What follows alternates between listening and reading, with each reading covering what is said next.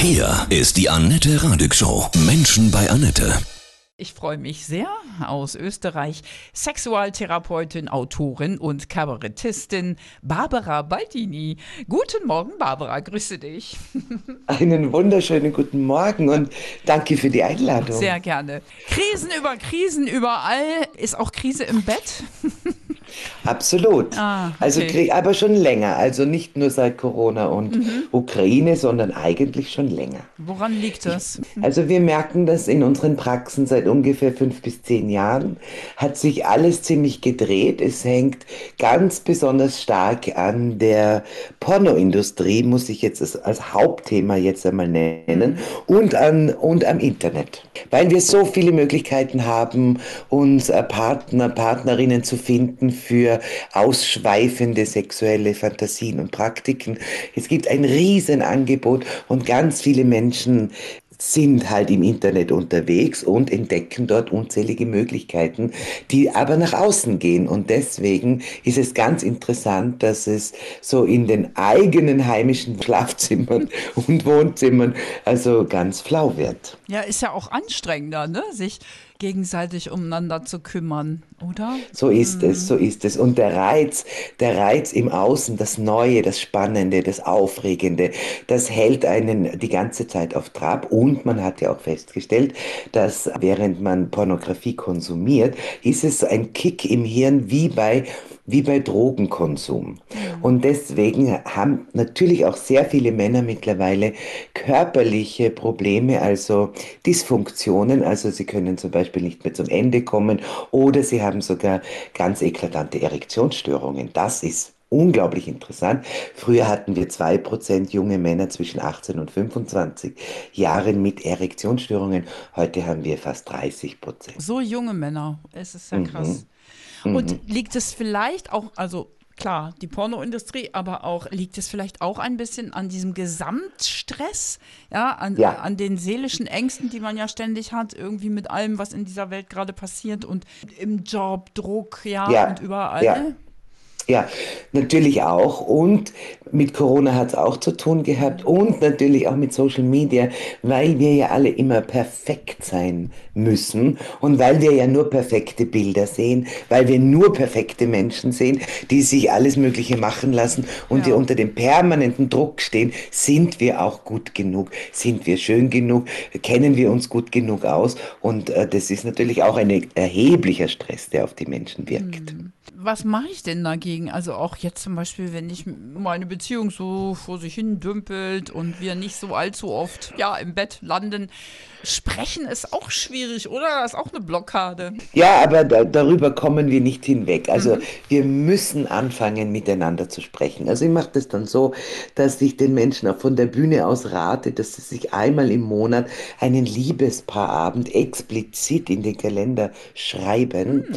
Und an diesem Liebespaarabend ist natürlich der Fernseher aus. Man setzt sich zusammen und, und jeder spricht eine Viertelstunde lang darüber, wie geht's mir mit mir, also was sind so meine Sorgen, meine Probleme, wie geht es mir in der Arbeit, wie geht es mir äh, in der Familie oder auch mit dem Partner natürlich. Das nächste, wie geht es mir mit dir, das ist das zweite. Und was wünsche ich mir? Das, das kann man auch aufschreiben und wichtig ist aber, dass man es wertschätzend macht und mit ganz viel ähm, Herz und ab und an kommt der Humor hoffentlich auch nicht zu kurz. Der bringt das Ganze dann doch wieder in, ein, in leichtere Gefilde. Also Paare, die das jetzt aber nicht schaffen, die kommen dann auch durchaus eben auch zu dir und lassen sich beraten. Genau, hm. genau. Sind es mehr die Männer, mehr Frauen? Interessanterweise war das jahrelang ausschließlich Männer, was ich sehr interessant fand. Mhm. Ich hatte immer äh, 97 Prozent Männeranteil in der Praxis. Mittlerweile kommen die Paare. Und die Frauen, die sprechen hauptsächlich, hoffe ich zumindest, oder ist meine Vermutung eher mit ihren besten Freundinnen darüber, weil Frauen schon sich leichter tun, über so intimere Dinge zu sprechen, untereinander mit den Frauen. Woran erkenne ich denn dieses Normal? Was ist normal, dass ich jetzt einen Monat keinen Bock auf Sex habe? Ist das normal? ja, das ist normal. Okay, ja, das ist ja wichtig. Ja, ne? das ist normal. Mhm. Also die, viele Leute glauben, so zwei, dreimal die Woche muss man Sex ja, haben, weil eben. sonst ist es nicht normal.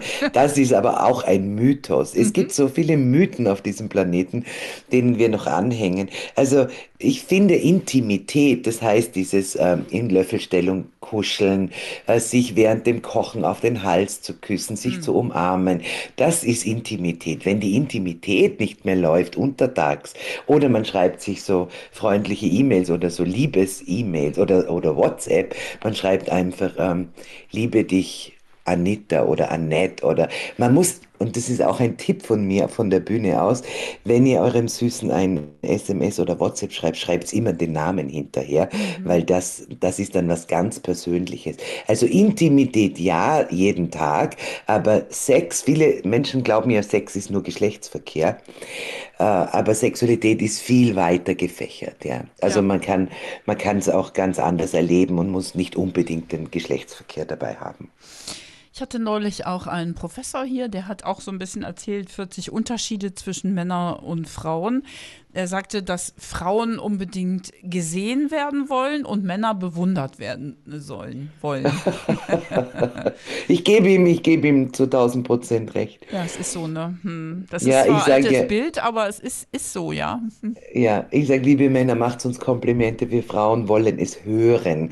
Bei uns Frauen läuft die Liebe da über die Ohren. Wenn wir schöne Dinge hören, wenn wir gelobt werden oder oh, du schaust heute aber toll aus oder Wahnsinn, mir gefällt äh, mir gefällen deine Haare oder was auch immer.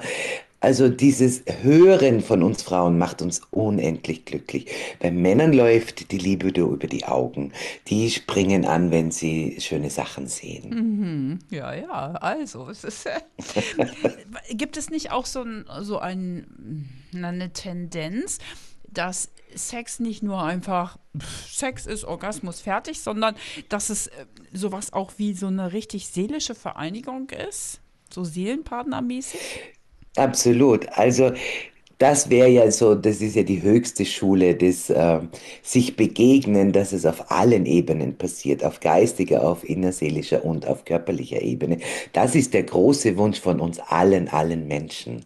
Aber wir glauben nicht mehr dran. Also ich habe neulich fünf junge Frauen getroffen und die waren alle noch jungfräulich und ich habe sie gefragt, warum und dann haben sie gesagt, na ja, Sex ist langweilig, also Sex, das was sie so sehen in den Pornos und so interessiert sie sie nicht. Und außerdem glauben sie auch nicht, dass es den einen gibt, der sie für immer glücklich machen kann.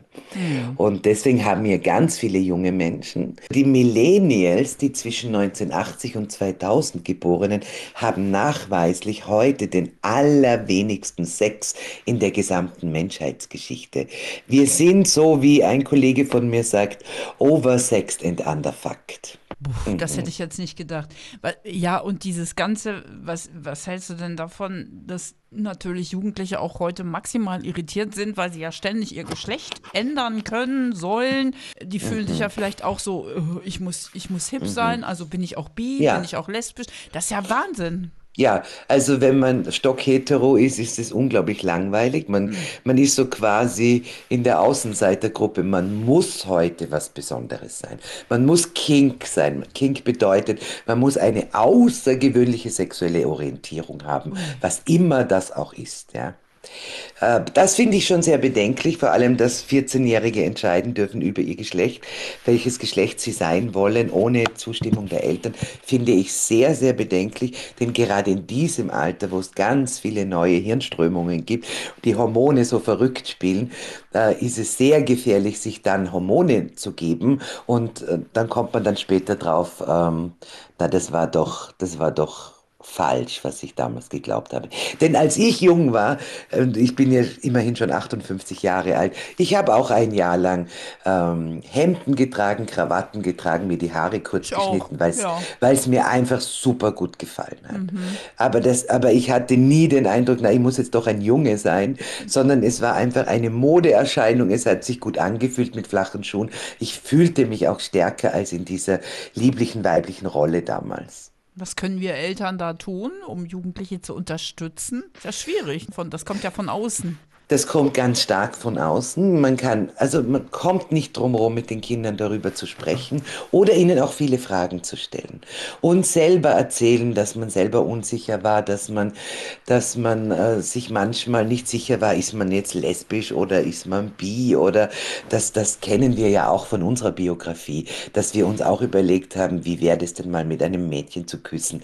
Das ist alles ganz normal, das gehört in diese Zeit hinein, was aber nicht heißt, dass man jetzt komplett komplett sein gesamtes Geschlecht umwandeln muss. Was glaubst du, was auch deinen Erfolg auf der Bühne als Kabarettistin ausmacht, über Sex zu reden? ja, deine Stimme ist ja schon mal super, dein Lachen. Du drückst es einfach schön aus. Absolut. Also mein höchster Anspruch auf der Bühne ist, alles zu sagen in einer wertfreien, sehr humorvollen Art und vor allem sehr direkt ein Journalist hat einmal gesagt, Baldini bewegt sich nicht auf Messerschneide, sie bewegt sich auf Rasierklingenschneide, aber sie fällt nie runter. Und das hat mich so gefreut, denn ich spreche natürlich über alle sexuellen Praktiken, über alle, wirklich oral, anal, mhm. äh, vaginal, vertikal, horizontal. Ich, äh, ich habe ganz viele Tipps für die Leute. Ich erzähle ihnen, wie sie, was Frauen während dem Sex denken, wie es Männern geht mit, mit ihrem Penis. Äh, ganz Ganz viele Fragen werden dort geklärt und, und es gibt auch Ärzte und Gynäkologen, Urologen, die sagen, bei ihnen im Programm lernt man im Grunde mehr als beim Studium, weil, weil sie erklären uns ganz genau, wo ist der weibliche G-Punkt, wie fühlt er sich an, wie können Frauen ejakulieren, warum dürfen Männer onanieren. Solche Dinge spreche ich auf der Bühne an. Gibt es auf YouTube übrigens ein Programm, das heißt Liebe, Sex und andere Irrtümer. Das lieben die Menschen und das empfehle ich jedem, der ein bisschen bisschen mehr über Sexualität wissen will. Ja. Denn nach sieben Jahren Praxis habe ich mir gedacht, alle Menschen haben Sex, aber keiner kennt sich aus. Ich halte einen schönen Vortrag, der ist leider misslungen. Es wurde ein Kabarett und die Menschen sind glücklich. Ein misslungener Vortrag, der im Kabarett endet. Ja, super. Welcher Witz, wo schütten sich die Menschen aus vor Lachen, wenn du was sagst? Ganz ja, besonders. Es, naja, das, es gibt jetzt nicht so explizite Witze, mhm. es gibt immer Geschichten und am Ende der Geschichte gibt es dann eine Pointe. Ähm, was übrigens für mich das Schwierigste ist, denn ich ähm, habe sehr viele Themen im Petto, aber am Ende dieser Geschichte einen, einen Gag zu machen, der weder ordinär noch flach noch untergriffig ist, das ist die größte Herausforderung mhm. für mich. Ja. Aber wenn die Menschen sich das anschauen, Liebe, Sex und andere Irrtümer, also auf der Bühne sage ich, dass wir Frauen zum Beispiel beim ähm, Penetrieren keinen Orgasmus kriegen. Aber die Männer da unten denken sich jetzt sicher, na, na, na, das kann nicht stimmen. Meine kommt immer. Und ich sage dann immer, natürlich kommt sie immer, will ja, dass sie mal aufhört. Ja, ja so. schon. ja. schon gelacht. Oder ich, schon gelacht. Oder ich sage dann, und natürlich wollen wir Frauen, dass ihr euch als gute Liebhaber fühlt. Es ist so ganz direkt, wo Frauen dann sehr, sehr glücklich sind, dass es wer laut sagt und Männer aber auch sehr glücklich sind, dass sie Informationen kriegen, beziehungsweise ich erzähle ihnen auch über die Penisgrößen und warum Männer so viel Angst haben äh, um ihren Penis und dass schon die kleinen Babybuben ähm, Erektionen kriegen, schon im Mutterleib sogar. Mhm. Und ja, die staunen dann und denken, ja stimmt. Und dann sage ich, wisst ihr schon, dass euer linker Hoden tiefer hängt wie der rechte. Wenn man zwei Eier in eine rohe Socke packt und man schlankert sie so hin und her, werden die kaputt. Deswegen hängt der linke immer ein bisschen tiefer wie der rechte. Müsst ihr mal nachschauen. Und dann sage ich, ich bin mir nicht sicher, ob heute in der Pause die Schlange vom Männerklo länger ist wie vom Frauenklo, weil alle nachschauen, ob das stimmt. Mega. Warum ist Sex dein Spezialthema geworden in deinem Leben? Also ich meine, bist ja wahrscheinlich auf, bist ja auf die Schule gegangen und hast äh, nicht gedacht, dass du mal Sexualtherapeutin wirst. Aber ich muss ehrlich sagen, es, es hat mich schon als Kind sehr interessiert. Ah. Also ich, ich, ich, ich sah äh, in Wien äh, auf dieser Prostituiertenmeile, sah ich diese Damen stehen. Mhm. Und ich war sechs sechs Jahre alt und habe begeistert gesagt, wenn ich groß bin, möchte ich unbedingt sowas werden. Und meine Großmutter sagte, ach, sie weiß nicht, wovon sie spricht und äh, hat zu ihrem Chauffeur gesagt, Herr Schmidt, fahren Sie noch eine Runde, das Kind will Nutten schauen. es war sehr lustig, weil ich, ich bin ja in einem Kloster aufgewachsen, also Ach, von was. seit der sechsten Lebenswoche, ja genau. Und man sagt ja, dass die Klosterschülerinnen die schlimmsten seien. Und als ich 18 wurde und aus dem Kloster entlassen wurde, mein, meine größte Neugier und Freude war in Bezug auf Körperlichkeit und Sexualität und Menschen kennenlernen und körperlich zu fühlen, Männer wie Frauen natürlich auch, denn ich wusste ja auch nicht so genau, also was, was macht mich jetzt aus. Und habe dann sehr lange sehr viele tolle und spannende und manchmal auch äh, etwas, wie soll ich sagen, furchterregende Erfahrungen gemacht. Und irgendwann wusste ich, aus der Praxis mache ich jetzt den Beruf und habe das dann studiert und die Praxis eröffnet und dann bin ich auf die Bühne und spreche fröhlich darüber. Und das ernährt meine ganze Familie und wir Ja. sind alle unendlich dankbar darüber. Und du bist glücklich verheiratet. Ja? Ja, seit einem Monat, stell dir Seit vor. einem Monat. Herzlichen Glückwunsch, Barbara. Dankeschön. Nach 27 Jahren, stell dir vor. Habt ihr euch getraut, ja? Hm. Ja, nach 27 Jahren haben wir, haben wir uns überlegt, äh, dass es eigentlich schon Sinn machen würde. Denn äh, wenn einer von uns beiden den Löffel abgibt, schenken wir dem Staat doch nicht die halbe Pension. Und außerdem, wir sind so ein vertrautes Team Toll. und wir kennen uns in- und auswendig und haben viel Freude miteinander. Und es ist sehr entspannt. Und ich denke mir immer, das, was ich auf der Bühne sage, das lebe ich Gott sei Dank. Und deswegen ist es auch sehr, sehr authentisch. Du hast so eine sonnige, mitreißende Kraft, Barbara. Das Wichtigste, was du uns in Kurzform mitgeben kannst zum Thema guten Sex, Naja, der, mein Leitsatz ist immer, äh, die Frage ist nicht, was kann ich kriegen im Bett, sondern was kann ich geben im Bett. Und wenn, wenn dieser Gedanke vorherrscht, so, wie kann ich dir Freude machen, mein Schatz, ja, oder auf was stehst du, dass es dann sowieso vice versa zurückkommt. Meine größte Freude ist immer, wenn ich sehe, dass mein Liebster begeistert ist und der ist dann so begeistert, dass er mich rückbeschenkt quasi. Und wir können auch manchmal das Königinnenspiel spielen. Äh, das heißt dann, in dieser Nacht darfst du dir alles von mir wünschen und in der nächsten Nacht wünsche ich mir von dir was. Und ja, also es, es liegt wirklich daran, dass man selber aktiv wird, dass man nicht wartet, bis vom anderen was kommt, sondern dass man sagt, so mein Schatz, heute bist du fällig. Und man muss halt spielerisch bleiben und, und im Kontakt zum anderen. Viele Menschen haben Sex, ohne dass sie Kontakt haben zum anderen. Also Blickkontakt halten, äh, Dinge aussprechen im Bett, du riechst so gut, ich bin so froh, dass du bei mir bist, oh mein Gott, du machst mich wahnsinnig. Also immer so schöne Sachen sagen, auch dem anderen, das ist sehr wichtig. Wow, das war ein toller Crashkurs jetzt. Vielen Dank, Barbara. Oh, das freut mich. du bist doch in Deutschland unterwegs auf Tour. Ja? Gott sei Dank. Ich werde jetzt im Herbst nach München kommen, nach Passau, also Deutschland. Ich, Bayern ist ja, sagt ja nicht, gehört ja eigentlich nicht zu Deutschland, aber für uns natürlich schon Ravensburg. Ravensburg am 16. November, München am 23. November, Passau am 24. November. Und ich wünsche mir von Herzen, dass mich irgendwann einmal Hamburg Ja, oder Kiel. Mhm. ja, weil meine Wurzeln liegen in Norddeutschland. Meine Großmutter kommt aus Mecklenburg-Vorpommern und ich liebe diese Gegend und ich würde so gern in Deutschland spielen. Es kommen manchmal Deutsche nach Wien und äh, in das Theater und sagen, warum sind sie nicht in Deutschland? Und ich sage, ja, es muss mal einer mich einladen, dann freue ich mich, dann spiele ich auch gern in Deutschland. Liebe Barbara, von Herzen alles Gute, wundervoll für dieses äh, echt, echt tolle, intensive Gespräch. Sehr schön. Ich danke dir von ganzem Herzen. Ich danke dir und alles Liebe für die Liebe und da draußen seid liebevoll miteinander und aufeinander. Aufeinander ist gut. Ja, und du hast auch noch einen Podcast mit dem großartigen Titel Hörgasmus.